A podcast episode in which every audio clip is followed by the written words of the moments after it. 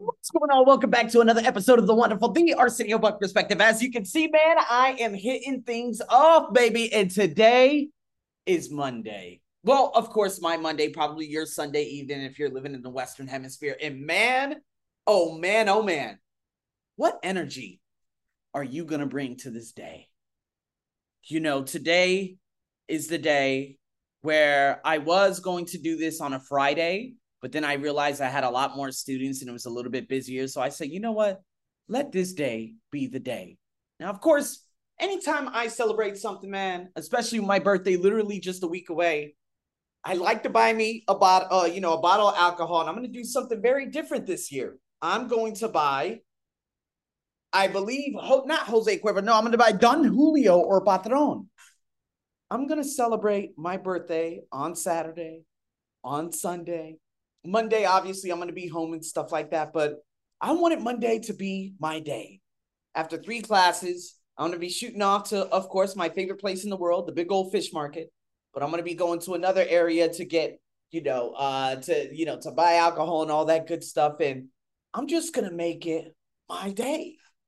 And so I'm very aware of the energy that I'm going to be bringing in today, but as well as the attention and focus that I want on the first day of the week, going into the last week of my 34th here on this planet. Now, you can be very aware of this, or you could be a person who joins the Zoom meetings and takes the kids off to school and deal with life and deal with the random things, you know, or it's just a day that you're actually going to be able to create deeper presence with life and connect with greater opportunity to live, to love, to connect with others, doing something that matters. You know, I like to, and you know what? I've been very, very, very still eyed focus over the last few days because obviously I told you guys that my personal development had fallen flat. And I'm like, okay, well, you know what? My personal development's gone and da da da da da. And it's funny because I woke up this morning. Uh, one girl, she didn't even want to do the next couple of classes she had. She's like, oh, you know, I'll just take my reimbursement. I was like, okay, you know what? but that's okay because I cancel and it's because I needed to give myself time. I needed to refocus and reaffirm what I was doing because I just felt like I was at a loss.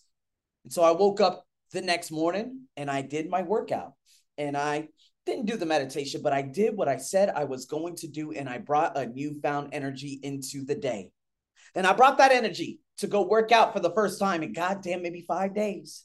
And there were women looking at me. Not that that matters, but it was a it was a looks of content. It wasn't like looks of disgust. You want to know why? Because I am aware of the energy that I brought into the day. I got to work. I started messaging everyone. I started making coupons as I said I would, and then I said, you know what? Let me hurry up and start, uh, you know, delivering and building up the rhetorical purpose questions. This video that my student has been asking me for a very long time, and then upload it onto a course, onto a course that I haven't uploaded anything in more than a year. I built that out. Got a free evening with my wife.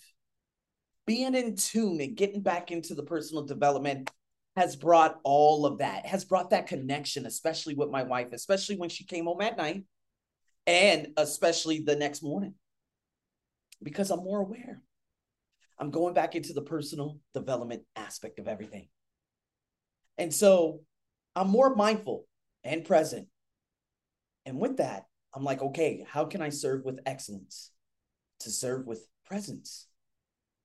It's this intention that makes me remind myself of my own strength. And regardless of what this week may potentially throw at me, you know, I got a lot of SOPs that are coming up, different interviews.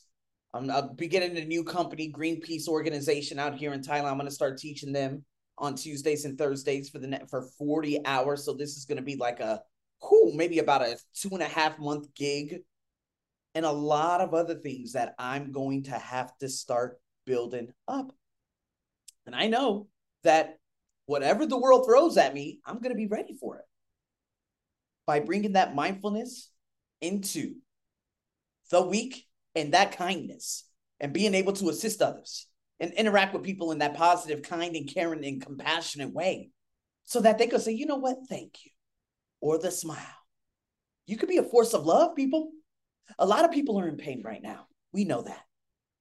Psychological pain. I've been here in Thailand for 10 years. So many of my students ask me, Oh, when was the last time you went back? I'm like, uh, I really don't want to go back, to be honest with you. I'm good because I feel like I'm in a very good euphoric bubble. And I just feel like there's just so much pain, angst, ang- anger, so many things, you know, just deep disorders within the mental health and the mental psyche of the planet, especially in America.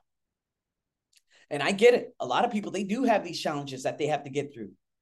And we have to understand how we move through the world.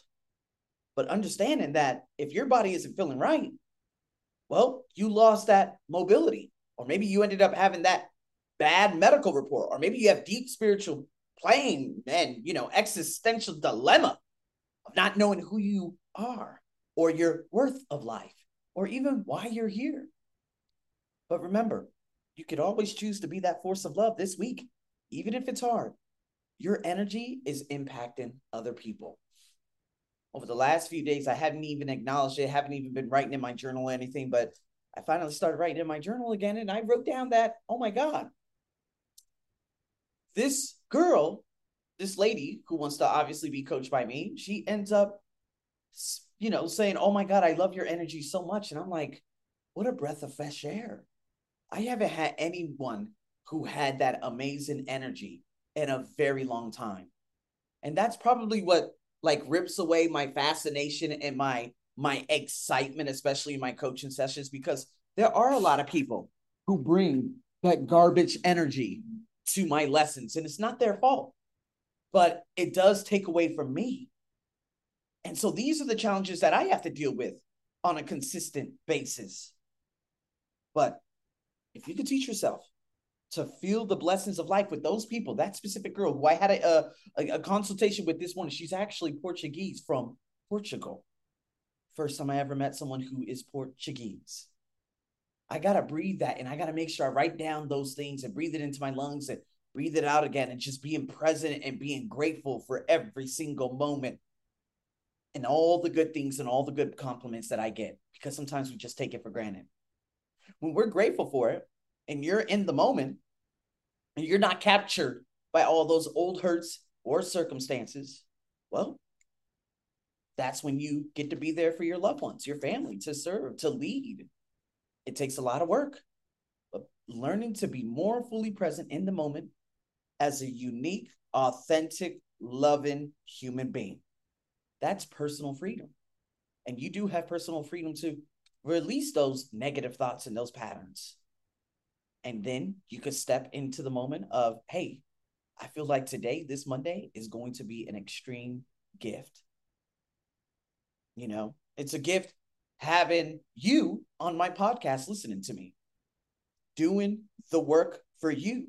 And it energizes me every single day. It gets me going, even when it's tough out there and someone is struggling, and I get it, probably struggled this past week, but you can make a decision. You have personal freedom to say, last week was last week.